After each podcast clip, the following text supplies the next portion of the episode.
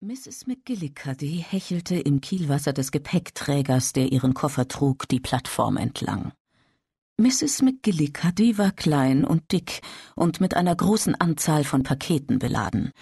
Die Ausbeute eines Tages mit Weihnachtseinkäufen.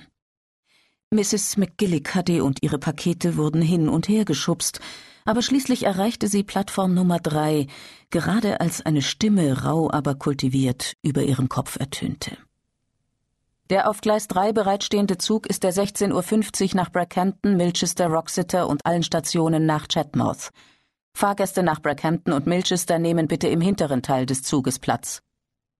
Die Stimme verstummte mit einem Klick, als Mrs. McGillicuddy auf die Plattform stapfte und ihren Gepäckträger vor der Tür eines Waggons dritter Klasse fand. Da wären wir, Lady.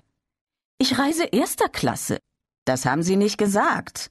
Der Gepäckträger musterte verächtlich Mrs. McGillicuddys maskulin aussehenden Hahnentritt-Tweedmantel. Mrs. McGillicuddy, die es gesagt hatte, widersprach nicht. Dazu fehlte ihr die Luft.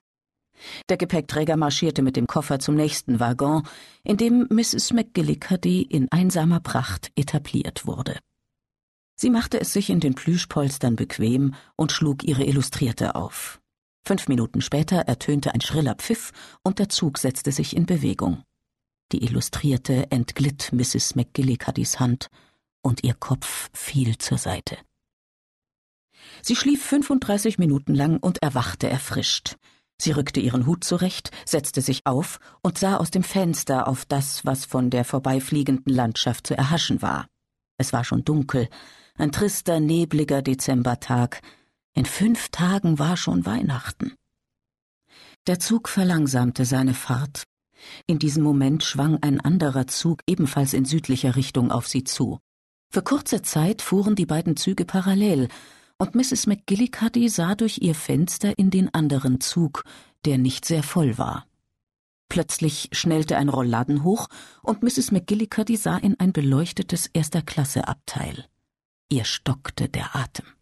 Da stand ein Mann mit dem Rücken zum Fenster und zu ihr. Seine Hände umschlossen den Hals einer Frau, und er würgte sie, langsam, gnadenlos. Ihre Augen traten aus den Höhlen, ihr Gesicht war violett. Und während Mrs. McGillicuddy fasziniert zusah, kam das Ende. Ihr Körper wurde schlaff. Im selben Augenblick wurde der andere Zug schneller, und eine Sekunde später war er außer Sichtweite. Mrs. McGillicuddys Hand griff nach der Notbremse, dann zögerte sie.